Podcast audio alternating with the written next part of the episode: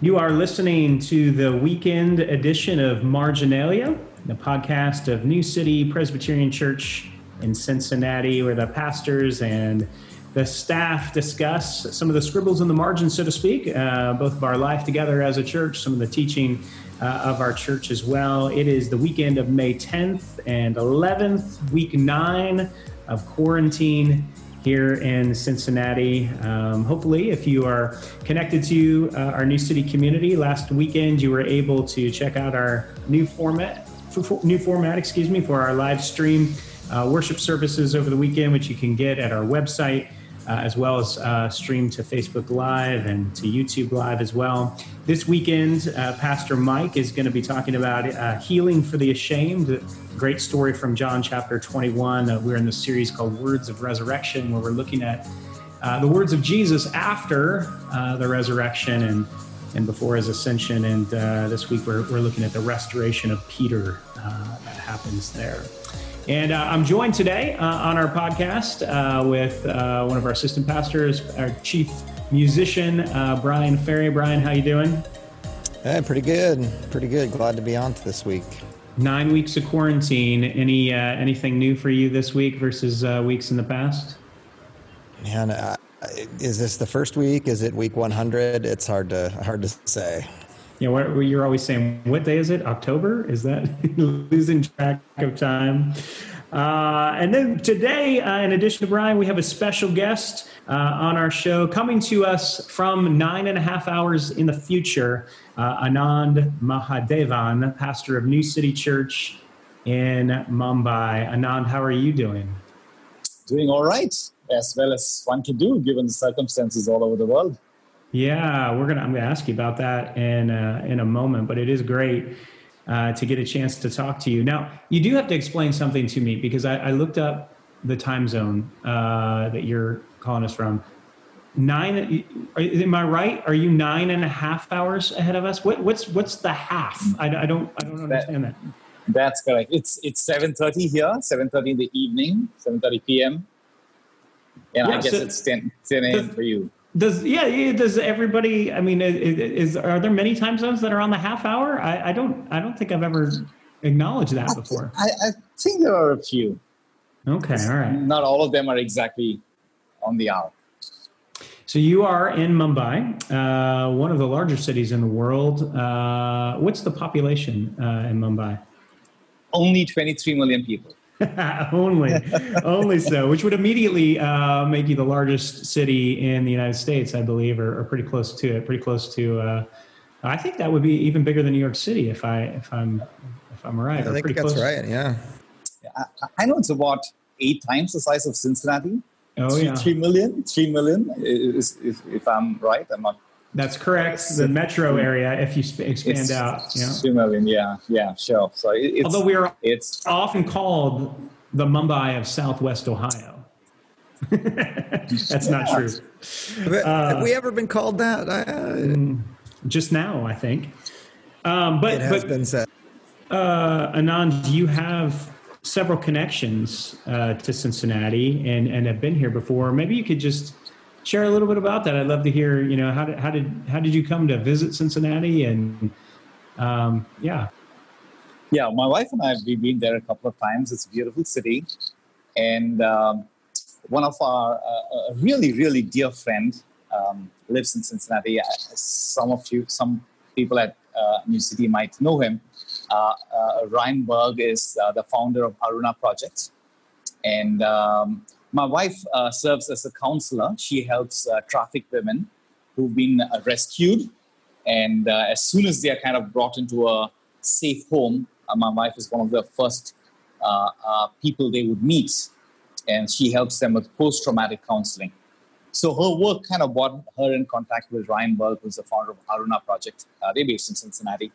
And we've been working very closely together for about uh, uh, yeah for five six years now, and uh, as a church, New City in Mumbai uh, partners with the Aruna Project. We have a lot of people actually going there and serving, uh, praying, giving financially.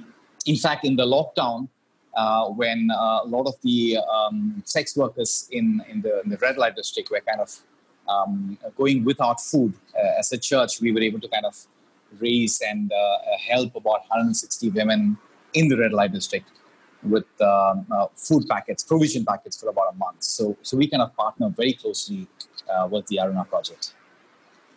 Yeah, that's great. So Aruna is one of the several connections um, yes. you know, that we seem to have uh, with each other. Um, one another would be the uh, Redeemer City to City Network, um, which yes. we know that you're connected to. Um, yes. Also, China Partnership, um, which uh, the last time you and I saw each other uh, was just a few months ago. Feels like a world apart, but uh, but a reminder of the um, the global nature uh, of the church because we had a great breakfast together uh, church planners from India and Cincinnati yes. together in Malaysia uh, over a breakfast at a conference with almost 4,000 Chinese uh, people together. So it was a really wonderful chance uh, to get together. And then, of course, um, New City in Cincinnati has had an interest in India in a number of different ways through our connection to um, uh, it's a partners India, and uh, and Brian uh, is on the call here with us now. has has been a couple of times there.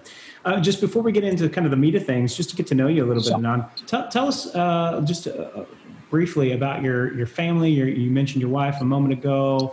Um, yeah. You've got children as well. Yeah, we've been married 20 years. Um, we have two teenage children, 17 and 14.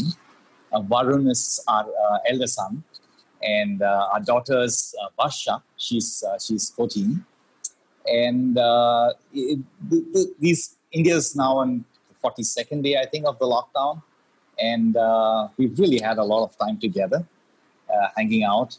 Uh, it's it's generally not easy to get too much to get to spend too much time with teens. They're, they're already always busy on, on their things, but we've had a lot of time together, and so yeah, enjoying them.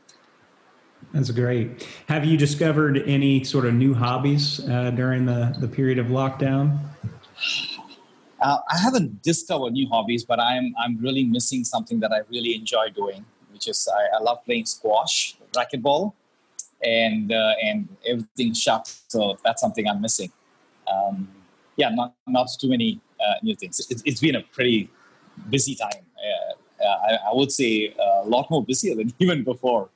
Uh, strangely, but yeah, that's that, and uh, grateful for that. Yeah, pastoring a, a church in the middle of uh, a quarantine and uh, a pandemic ends up being different work, but uh, but not any less work. That's for sure. Uh, it is, yeah.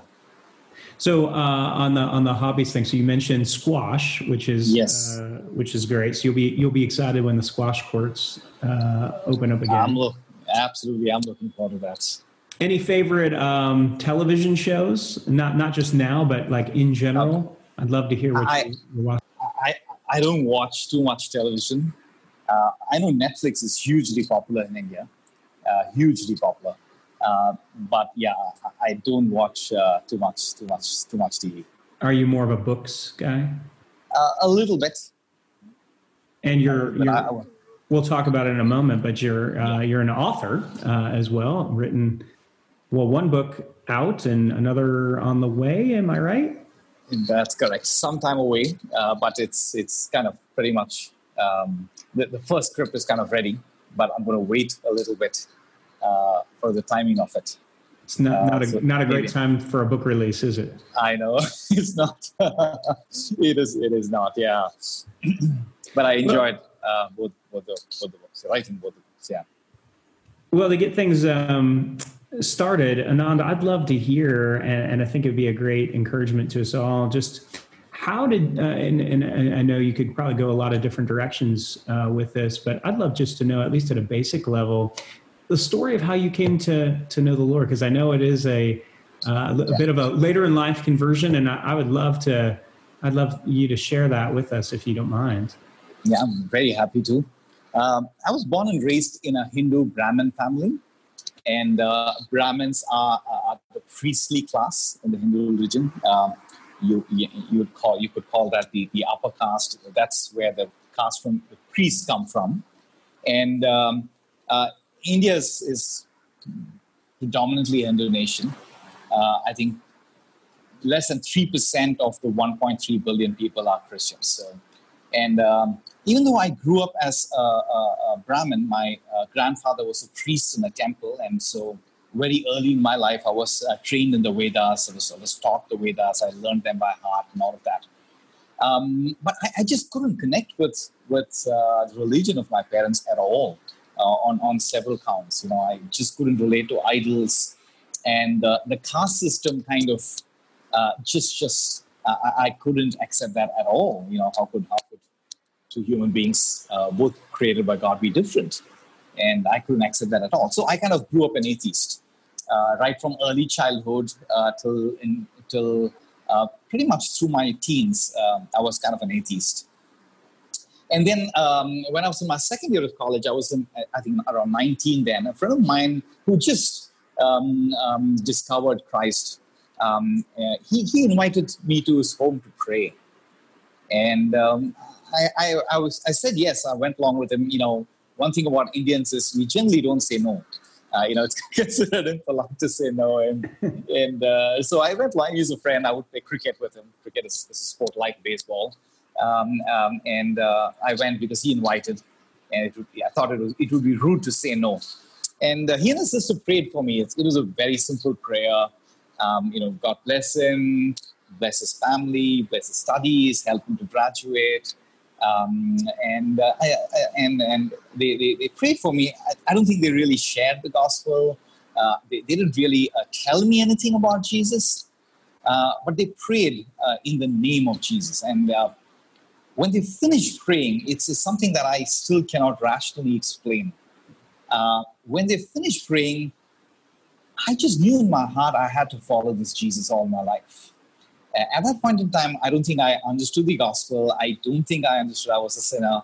Uh, I, I, I, needed a savior. I don't, I, I don't think I grasped all of that at that point in time.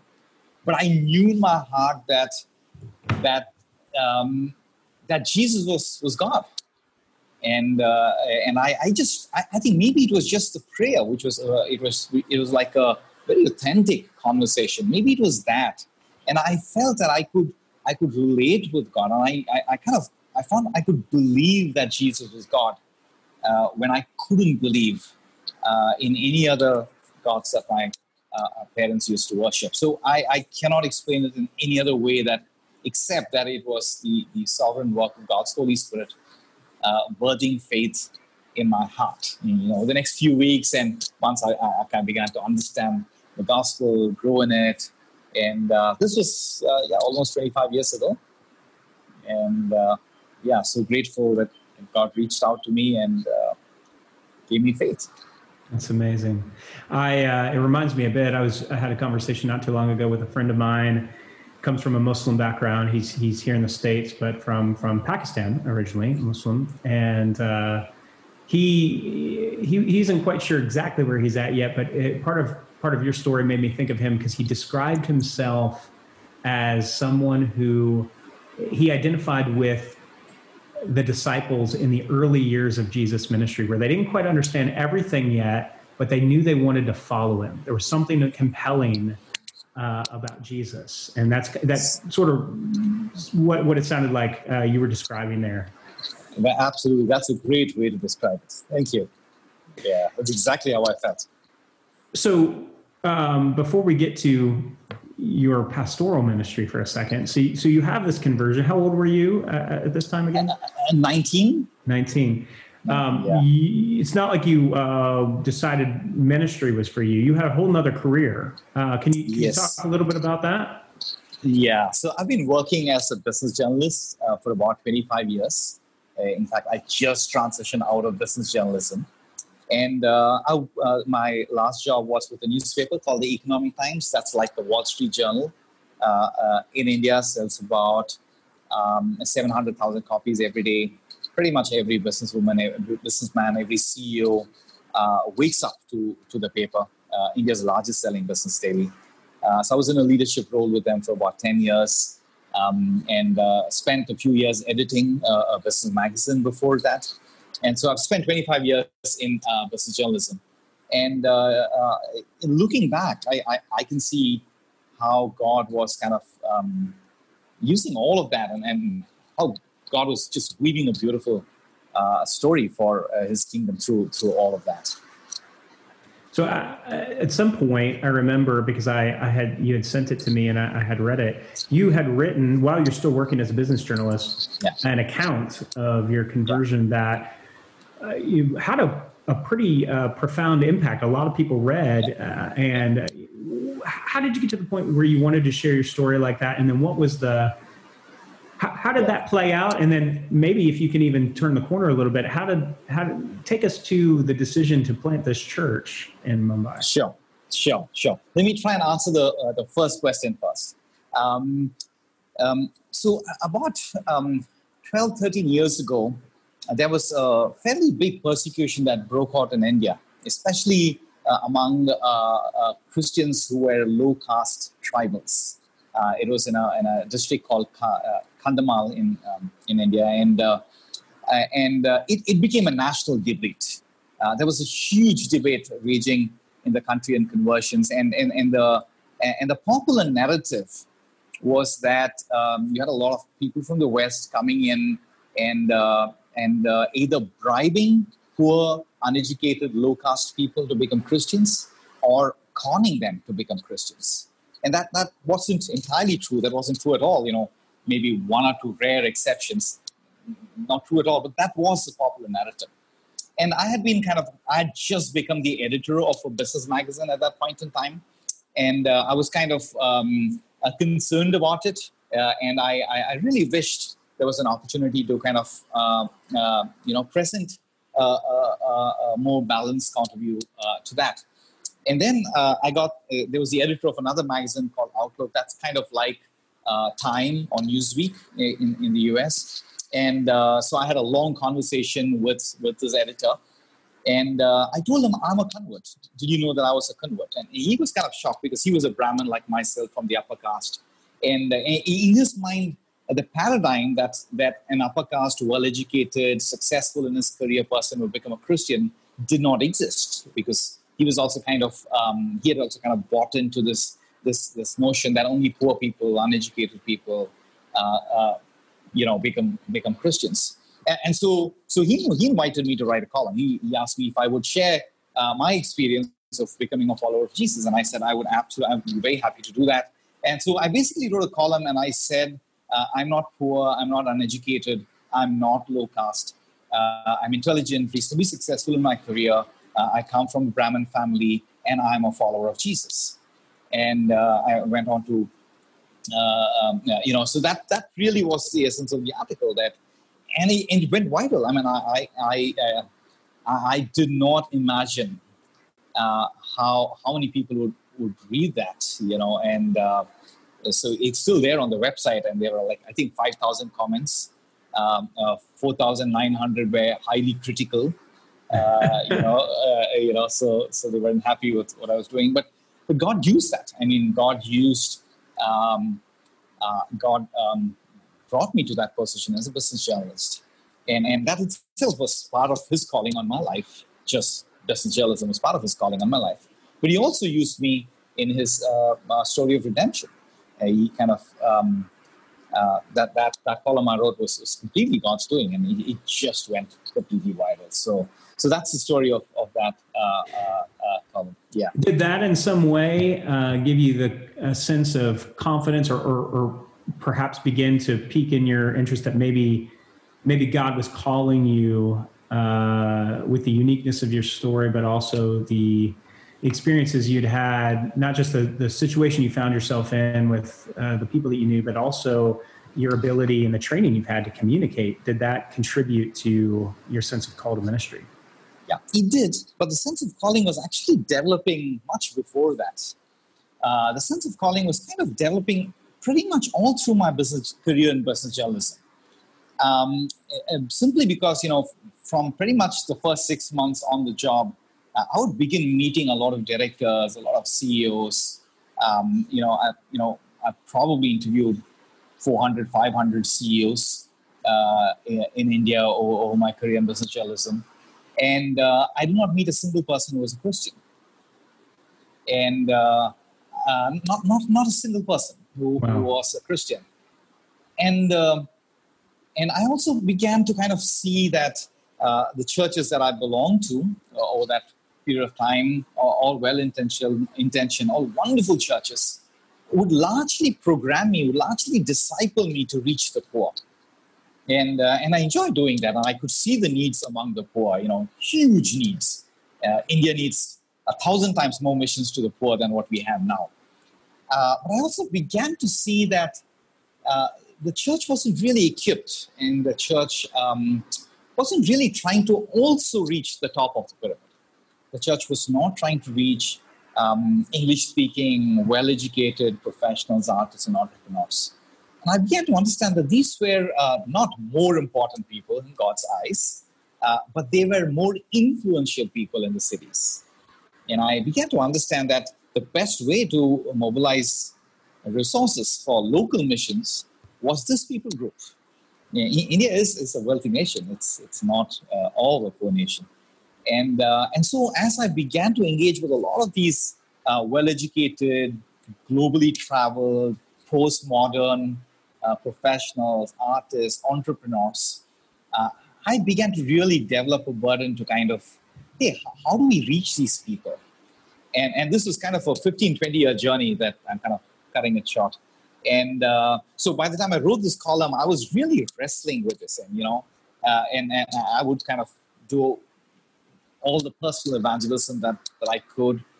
Uh, but I also found that uh, the churches um, that I, I, was part of and serving in uh, weren't really focused or uh, weren't, weren't intentionally aiming to contextualize the gospel to this people and and um, and so I began to feel uh, I didn't actually understand the need for planting churches among these people unless until I came went to a, a city to city conference in, in, New York. That was 2009, if I remember right, 2008, 2009, and uh, and that's when I, I kind of realized that hey, God is really since God was really laying on my heart a burden to reach these people. One of the best ways to do that would, would actually be to plant churches among them and that's the first time I began thinking about church planting. Um, about 10, 11 years ago. And uh, that was the journey. That's how the journey began. So you told me uh, one time that uh, you were on a plane reading yeah. a couple of articles, and, and, and your wife actually humorously said, you came back with all these ideas, but she hadn't read the articles yet, right? And so you had, were exploding with all these ideas. Uh, that's true but you were a little bit out uh, in front of her uh, because you know you, you, these things were all new to you and you had gra- gra- uh, grabbed onto them. But she wasn't sure she was on, along for the ride at that point. Yeah, talk a little bit about that too, because you, you, mentioned going to New York and getting some training yeah. and yeah. see, catching a vision for Mumbai in that regard. Yeah. Yeah. So, so the trip to New York was to attend a conference that Redeemer had put together. Um, uh, it was called Global Cities Initiative, and they basically invited leaders from 100 global cities in the world. And uh, I was on the flight to New York, and uh, there were three pre-reads uh, for the conference. One of it was uh, the all written by Tim Keller. One of us was on the centrality of the gospel, and uh, that kind of changed my paradigm. Um, uh, India is a, is a, very legalistic kind of a, society.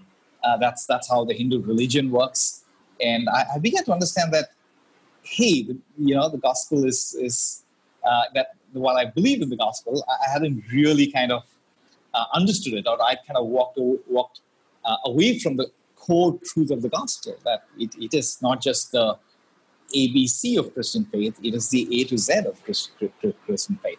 And so that was that was that was that was kind of life changing. Uh, the second article was why the city. And uh, at that point in time, I'd been working as a business journalist for 15, 16 years, and uh, I understood cities. Uh, I understood why uh, cities were an economic phenomenon. I understood the birth of cities as an economic phenomenon. You know, that's where the jobs were. That's where the economic activities were. So I had seen cities only as an economic phenomenon as a business journalist. Uh, but then Tim, Tim's article, he kind of argued that cities were a spiritual phenomenon. He, in that article, he argued that cities is something that God was engineering because he was bringing people from every tongue, every tribe, every land into the cities, into the global cities. And God was engineering that uh, to make our mission, his mission, through us easier. That, that he was kind of bringing people in so that if we reach the city, we could reach potentially people from every tongue, every tribe, everywhere. And in a sense, that's when penny the penny dropped. You know, I loved cities. Uh, I, I, really believe I was born for a city. You know, um, and uh, and uh, and so so I, I, began to see cities from a completely different perspective. And, and the third article was why plant churches. And again, that article argued that the best way to reach a people was was to plant churches. And uh, in a sense, this was God calling me to church planting ministry and uh, and that's when the penny dropped and and I came back from the conference and uh, you remember that conversation we had and I told my wife honey we don't know the gospel uh, you know and we've got to plant churches uh, so so it's been a it's been a wonderful journey if anything I've just grown to love the big cities of the world um, and uh, yeah so and, and I had yeah, I've had the pleasure of traveling to India and flew into Delhi and went north. I've not been to Mumbai. Um, what is it about Mumbai that makes it um, one of those 100 cities and so critical not only to the global economy but also to the church's mission uh, in India? Tell me a little bit about the city and that I'd love to get to you at some point. Yeah, yeah. I think every city has a, has a unique um, flavor to it, a unique character um, Mumbai, I, would say a couple of things. Uh, Mumbai is is like is the financial capital of India. The, the largest stock exchanges are based here. Um, pretty much every single large big business group uh, is is based in is headquartered in, in, in Mumbai. So so there's a lot of business. Uh, it is also the, including uh, Procter and Gamble, right? There's a P and G. Uh, yeah, the, the, India India operations are headquartered in uh, Mumbai. That's correct. Just trying to make the connections here. Yeah. Yes, yes, I know, I know. The global head, headquarters is in Cincinnati. Uh, in India, it's, it's, in Mumbai. That's correct. And uh, um, and so it's also the entertainment capital. Bollywood, all the movies. I mean, the Hindi films. I'm sure everybody's seen them at least a little bit. Uh, are are based here. And I think the third thing about Mumbai, it's a it's a city which kind of treats everyone equally. It's a city where uh, the poorest person has has a, a, a fair shot, uh, and it, it, kind of it's not a snobbish city. It kind of treats people equally, you know, it, it, and and it's a it's a no nonsense. Um, uh, we're doing life together. Uh, let's let's let's get on with it. Kind of uh, kind of an attitude. Uh, I, I didn't I wasn't born and raised in Mumbai. I moved to Mumbai about uh, 15 years ago, and uh, I moved because my career brought me to Mumbai, and that you know this was a place to be. And I, I love the business vibe uh, of Mumbai. Uh, but more than that, I think it is all of these. So in a sense, the mix of business. Uh, it's a global city, uh, very strong global influence, um, um, and and entertainment, artists the combination of that, you know, I've just wife and I we've really grown to uh, love the city. It's uh, I've heard it described and, and to, to, to, Americanize the terms as if we had uh, it, it, like Manhattan and Los Angeles sort of smashed together. Together. Financial capital and entertainment capital uh, all together. So 2009, you you go to this conference in New York. You come back and tell your wife we don't understand the gospel and uh, we might need to plant a church here. When does New City Mumbai actually begin? Uh, and then yeah. take us through the process of because you've gone, you were working part time for a while, and then now full time. Yes. I'd love to hear that. Yeah, yeah, sure. So um, when we came back, uh, it, it, took us. We, we kind of talked about it a lot, um, and we began kind of um, developing small groups in the workplace context. That was the first step we kind of took towards uh, before church planting. And um, then about seven years ago, uh, we uh, we kind of launched. Um, I wouldn't call it a worship service, but we kind of launched some kind of a gathering. I mean, uh, to, to, be absolutely honest, uh, I, I, I, wasn't sure what I was doing, but I, I just I just had a notion that hey, we, we have to take the church to people, people who did not know Jesus And um, that's that's a familiar church planner uh, thing. I, I, did not know what I was doing. That's a uh, yeah. That sounds yes. awful familiar to me. But the instinct, you know, uh, we got to take the church to people. That's that's wonderful. Yes, yeah. So so the instinct was the church is for mission. Uh, you know, we, we're planting churches to reach people. You know, and and and uh, we keep saying this in New City, Mumbai. The church is the only organization that exists for the benefit of its future members uh, and and that that's that's a value that, that we really carry. And uh, so I kind of I, I, kind of have this very strong notion that hey, we have to take, especially if you're living in a culture where less than two percent of, of 23 million people in the city were Christians. Um, uh, you, you, know, mission is, is, is really there in front. You can't you can't not be missional. And so I have the sense that we have to do we have to take church to the people, and and so we kind of figure that hey, we're going to do some kind of a gathering uh, on, on Friday evenings. The idea being that uh, in, in Mumbai is a big city and people like commute like one, one and a half hours each way, morning and evening to work. That's just how the city works. And um, so we were trying to see, you know, all of us who kind of, and people would spend more time at, at their respective workplaces than at home. Uh, you know, work long work hours, long commute times, and so we kind of figured that we had to reach people in the workplace. You know, uh, you know, maybe that was a better strategy than trying to reach people in the neighborhood because uh, on on Sundays, people just wanted to rest and spend time with the family. I mean, uh, uh not people who are not Christians were, were not really keen on checking out church on on Sunday or, or connecting uh, with with Christians on on Sunday.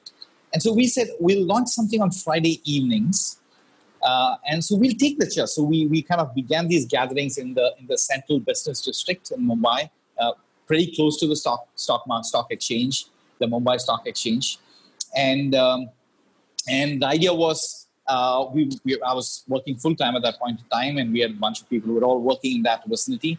That uh, we would at the end of work on Friday, we would invite, hey, do, do you want to kind of uh, uh, check out church and you want to have a you know conversation about Jesus? And you, is that something that you'd be willing to explore? Would you like to come join us and see what we do? And uh, so that was the idea. So we kind of had that pre-gathering phase for about a couple of years, and uh, we found that we were attracting a lot of people, but we were not able to kind of connect with their families. And so, uh, and and I, you know, and and um, so it was uh, again, to be honest, it was um, uh, pretty hard to say yeah, our strategy was partly right, but it was partly wrong. So we had to adapt, and and, and so uh, you know, in in hindsight, I can see uh, how God was weaving it all beautifully. At that point in time, I thought I had a great strategy. I had it all figured out. That's that's that's the illusion I was under, uh, and uh, but we learned along the way. And so, what five years ago, we we launched Sunday Worship, and so New City is uh, focused on reaching English speaking well educated professionals, artists, and entrepreneurs, and discipling them to serve the poor. And so, without discipling them to serve the poor, the, the vision of the church is incomplete. And, and that's where our partnership with Aruna Project in Cincinnati is so important. It's core to who we are as a church. And, uh, and that's really the model. Uh, we are kind of trying to do missions in India very differently from how it's been done for the last 60 years traditionally missions in India has been bottom up. You reach the poor and kind of try and work your way up. Well, we were trying to do missions top down, reach the influential, reach the educated, uh, reach the affluent, and then disciple them to serve the poor. Um, that's a pretty recent, pretty pretty unique. Very few churches are trying to do that. Um, but uh, I do feel there's uh, there's a need for that approach in Mumbai. So that's that's the story of New City uh, in in Mumbai, and it's. We've had a, a few of our people um, from New City here in Cincinnati visit y'all and been to worship services on Sunday morning. I think Caleb and Jacqueline Kingsley have been there to worship with you all, as well as uh, Jess Bennett and yes. his, his son, uh, Jess Jr., uh, were there just a couple of months ago, I believe. That's correct. That's correct. Yeah. So we having them. Enjoyed uh, hearing reports uh, what God's been doing in your midst. I, I know that your ministry is also beyond even what you're doing with your local parish church there in Mumbai yeah. because of your um, your leadership uh, with Redeemer City to City in India, and then also the the books and the writing yes. ministry, that kind of thing. just just for in a you know minute or two here, can you tell us what what what is your sense of your call and what you guys are doing, sort of beyond your own local church? Yeah, sure. Thank you.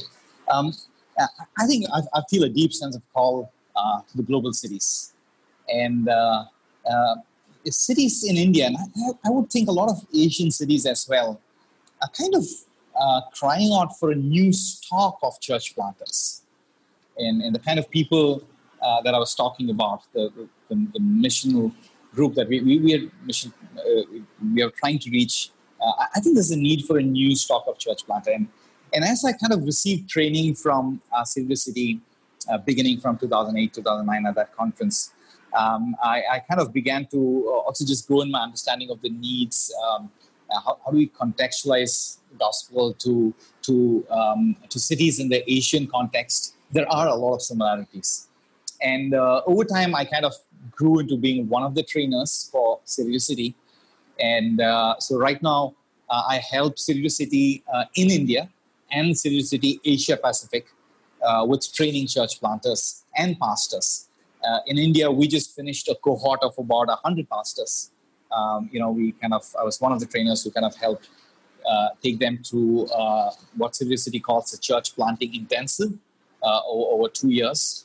Um, and, um, and in Asia Pacific, I also kind of helped train church planters at the Asia Pacific intensive. So I was there in Bangkok uh, just a couple of months ago. I had to come back and self quarantine for 14 days. That's when the virus really hit India. so I was there um, delivering a few modules. I've also kind of developed using the city to city DNA uh, developed a few modules which are kind of um, a lot more contextualized to the to the Indian context. And so, so training um, uh, not just church planters but also pastors. Uh, I think that's something that God's kind of helped me grow in over the, over the years. And uh, the book um, uh, is is is uh, I would um, uh, it, it, it you know I, I keep telling people jokingly it was extremely easy for me to write the book because it, it just took me a few months because I've been working as a business journalist for, for 25 years. But what I hadn't bargained for was was what it takes to actually get the book out, you know, in terms of promoting and, and all of that. So so that's just a quick aside. Uh, but the book is the goal. I mean, the reason um, I wrote that book and, and, the reason I'd like to write more books is to really um, help give, the church. Give us the large. title again, Anand. Give yeah, the yeah. The, the the book is called "The Grace of God and the Flaws of Men." Um, uh, the book is uh, basically an exposition of all the failures of Abraham, Isaac, and Jacob. And I basically looked at all their failures to show uh, how it is, how the grace of God uh, not just forgives us, but also transforms us. Um, when sin reigns darkest, grace shines brightest. That, that's, that really is, is the premise of, of, of the book. And Dr. Ravi Zacharias was very gracious to write a foreword to it, and uh, uh, Tim Keller was very gracious to write uh, a back cover endorsement of, of the book. And he, I met I met him in KL, and he, he, told me he enjoyed reading the manuscript, and that was that was uh, that was uh, great, great to hear that from him in person. So, uh, so the, the whole idea of writing these books is, I think, to help the larger church um, in a way grow in the understanding of the gospel. Uh, I, I, I, say this very carefully. I say this very humbly. Uh, I say this non-presumptuously. Uh, um, uh, but Indian India as a culture, we have this remarkable ability to take a new believer and turn him into a Pharisee in seven days flat. you know, because because culturally, religiously, economically, we are a very performance-driven culture uh, Hinduism as a religion is is abs- is completely about salvation by works. Economically, where we are, you're only as good as the last story you wrote. If you're a journalist, if you're a pastor, you're only as good as the last sermon you preached. If you're in sales, you're only as good as the last quarter uh, sales. If you're in advertising, you're only as good as the last campaign you, you rolled out. And so this constant pressure, especially in a city like Mumbai, to keep proving yourself again and again and again. And so it's a salvation by works, even economically. and uh, and so so that kind of becomes the default mode to to deconstruct that and and and, and to just see how refreshing grace is where uh, we don't prove ourselves the son of god uh, that we don't we don't earn god's love by our good performance uh, but we earn god's love by believing in his perfect performance on our behalf that's refreshing that's kind of very counterintuitive in, in, in the Mumbai uh, uh, context. And so, uh, so Christians, and when I say Christians, I'm doing myself into it. It's, it's a daily challenge living in this culture. I have to remind myself that my ministry does not justify me, or my book does not justify me. Uh, it, it is it is the work of Christ on my behalf, and so and so the idea of writing these books is, is to really help people uh, keep remembering the gospel and, and kind of not um, slip into uh, a, a, legalistic style of functioning, which which I'm vulnerable to living in a culture like this, and which uh, which I all of us are. I, I guess that's true of all cultures to some degree or the other. It's just that in, in, in Mumbai, it's perhaps a little more pronounced uh, because of the religious context, because of the economic context, in a way they're all kind of coming together. It's, it's a very high pressure. It, it, the culture disciples you into a salvation by works mindset. Yeah, that's great. And what you're describing is not unfamiliar uh, to our, our context as well. Although I, I, think, as you say, it's it's probably right to, to some extent to see it as heightened um, where you are. And but to hear you, and I've read the book and uh, I really enjoyed it. Um, first of all, I love those stories. Um, you know the the you know um, the the especially the Joseph narrative has always, um, you know, spoken to me. Those latter chapters of the book of Genesis uh, and been some of the most fun to preach, as well as preach to my own heart, my own life. Um, but uh, but I love being able to read that uh, through your eyes, to read those stories through your eyes. Um, it was was really helpful and and fun. Thank you. Um, I would be remiss if I didn't ask uh, how have things changed for you as a ministry under quarantine and uh, you know what does that look like in a city of 23 million but 23 million people uh, disconnected from one another at least from your normal patterns? What does it look like to do ministry now? It's been a it's been a it's been a very interesting uh, journey. I mean uh, it hasn't quite panned out as i thought. You know when we we saw this crisis coming uh, i thought was you know i was pretty uh, confused. I was scared as a pastor to be absolutely honest because we couldn't meet I mean, I heard someone, I, I don't remember, say this in a game of chess. Uh, imagine playing a game of chess without the queen. Right? It's like, how do you play the game without the queen? It's to, to have church without being able to gather to, together on Sunday. It's like playing chess without, without the queen. And so I, I don't know how to do it. I, I never figured how to do, do that. And so it was quite, quite uh, uh, disorienting. But actually, when I look back over the last 40 days, so one of the things we decided very early on is we, we felt we really had to humble ourselves before God. And we decided as a church, we would all gather together on Zoom uh, for 30 minutes every morning and 30 minutes every evening. So, uh, gathering together on Zoom for 30 minutes every morning was to just come under God's word, to, uh, to seek His face through His word. And so, we would read one chapter of the Bible together, meditate to it, through it, pray through it. And we've been doing it for, uh, I think, uh, we started that before the lockdown began. So I think we've been doing it for almost 45, 50 days now. And then we would gather again on Zoom for 30 minutes uh, to pray. We prayed for each other, we prayed for the church, we prayed for the city, for the country, for the world. And uh, that's kind of been going on. And so right now we have two calls in the morning, 7.30 a.m. and 8.30 a.m.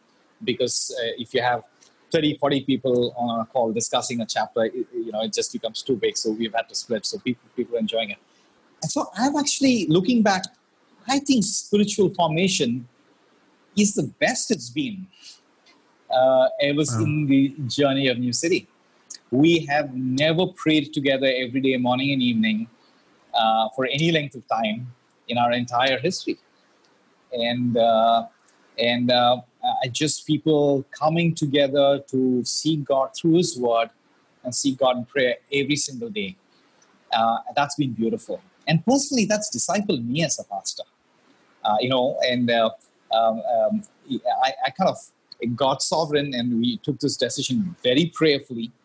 But I resigned from my job at the newspaper one week before the crisis hit India, and uh, you know, and transitioned into full time. So you know, from a worldly sense, I couldn't have picked a picked a worse time, but God is God is sovereign. So these calls kind of discipled me. It helped. Uh, it helped minister to the anxieties, fears, struggles, doubts, questions that my soul was having. And so just being able to pray together with the congregation, uh, reflect on God's word together, morning and evening. So, so it kind of developed a nice rhythm. And in, in the lockdown, one of the challenges we're all facing is our rhythms are gone. The rhythms we've used to uh, over the last, our entire lives no longer exist. Uh, uh, and the work routine is gone, traveling to work is gone. You know, it's kind of uh, uh, all, all, all, all new. And so this kind of created a new, it helped, helped ground my soul personally in Christ. And uh, it helped me preach the gospel to myself. The community preached the gospel to me. It, it, still preaches the gospel to me twice a day, and as I preach it to them. And so, so that's been a huge blessing. That's amazing. Uh, the sec- yeah, the, sec- the challenge that we and we've really been wrestling with this, and we continue to do so, is how do we continue to remain on mission if you can't meet people, if you can't catch up for a cup of coffee together, if you can't have people home for dinner, if you can't go to their house for dinner, how do we do mission? Uh, we don't have the answers, but, but we are uh, definitely applying ourselves to, to trying to find the answers. We've tried a few interesting things, um, but they're all still work in progress.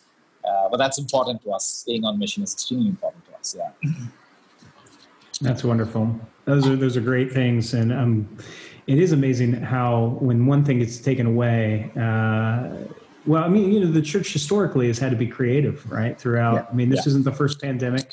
We keep using terms unprecedented here in the United States, yes. but it's not exactly when we read church history unprecedented, is it? Uh, that is true. Certainly consider the global church, but the, the innovation that happens uh, under necessity um, is really wonderful. And some things I imagine will go back to quote unquote normal uh, at some point for you, but there'll probably be some things that you want to retain yeah. uh, from this period that you never would have tried. Absolutely. Beforehand. Um, Absolutely, yes. How, two questions. How can yeah. we be praying for you uh, over the next few weeks? And then, secondly, if somebody's listening to this and they wanted to, you, you've just transitioned into full time work, and we know you're raising support in order to to to make that happen um, if somebody's listening to our show and wants to financially support your work, where could they go to do that online? You know, to to do that. So maybe prayer, and then financially, how could we be involved? Sure, sure. In a sense, the two are related. Um, uh, uh, prayer would definitely um, for us to make this transition well, and uh, we, we're clear that uh, we're um, convinced that God's kind of called us to uh, plant churches, train church planters, uh, write books, develop video uh, Bible studies, which I've been doing quite a bit uh, of that. Um, so, so in, in that would be one prayer request that God would help me um, transition well into what He's calling me to. The second prayer request would would be uh, my wife has, as, as talking earlier, we, we have a significant amount of work with trafficked women, and and that's that's a that's a defining part of who we are as a church we, yes, we're reaching well-educated, affluent professionals, but we're also kind of discipling them to serve the poor. And our work among these women, I mean, it is um, their conditions are, are really bad, and it needs prayer. So we really appreciate praying for my wife's ministry in, in serving trafficked women. She's personally counseled about 150 to 200 girls aged 11 to 18, uh, some of whom have um, have uh, had 10 customers in a night in being forced to forced into it. None of it is voluntary. It's, it's all kind of forced. 12 year olds uh, rescued after two years in, in, in, the brothel. And and so some of that has actually affected her in terms of secondary trauma. So so that's one big sure. area of, of prayer and the third of course is for us to really keep engaging on how do we be missional at this time as a church uh, in, in a city which is less than 2% christian so we want to kind of grow in that so those are three uh, prayer requests from a transition for my wife's, work, wife's and our work among traffic women and continuing to remain missional uh, in a city, hugely important global city of 23 million people. Uh, thank you for asking the question about financial support. Yes, we are raising support. Uh, we are part uh, of uh, a North American missions agency called Avant Ministries. Uh, Avant is, has been around since 1892. they now have 500 North American missionaries serving in over 50 countries. So we are members, we are international members of Avant. so if you log on, anyone like to support us, partner with us in, in, the, in our ministry in Mumbai, you just need to log into uh, avantministries.org uh, and uh, and it's it's you, you can make your gift or, or set up uh, uh a gift schedule uh, online. You can, know, you, can you spell Avant for us? Yeah, it's A V A N T Avant. A V A N T avantministries.org. Is that right? That's correct. That's correct. It used to be called as Gospel Missionary Union. Got it. It used to be known as, uh, it's based in Kansas City. And do we do a search for your name or do we do a search for New yeah, City Mumbai? Yeah, you can just go into Give and then you'd have to search my name. And uh, when you click on Give, it'll ask for missionary name. Um, they just need to enter my name and then uh, you can uh, make your gift. It's, it's a pretty simple process. It just takes a couple of minutes uh, to, to uh, make a gift or set up a support schedule. Yes. Uh, thank you so much for uh, for joining us today. Um, it's really heartening to hear um, what God's doing in and through y'all, and we will be praying for you um, as you all hopefully emerge from quarantine. And uh, obviously, you're concerned with the spiritual needs of your city, but you also uh, have a keen mind. Uh, toward the economic impact, given your background as a financial journalist, and so you know there are going to be uh, all kinds of implications there as well. Um, if there were needs, obviously before, there's going to be uh, you know uh, multiple uh, needs sort of in, in, in, in multiples after this. Um, so we'll continue to pray for you. Thank you for uh, connecting with us today, and uh, yeah, we love love the chance to connect with another church called New City in another part of the world. Thank you. I enjoyed the conversation. Thank you for having me on, on the podcast. Really appreciate that. Thank you. Glad to do it. Yeah. All right. Well, make sure and tune in uh, for our daily podcasts uh, of Marginalia, which are daily devotional podcasts Monday through Friday. And we'll be back again next weekend with another weekend uh, edition. So long, everybody.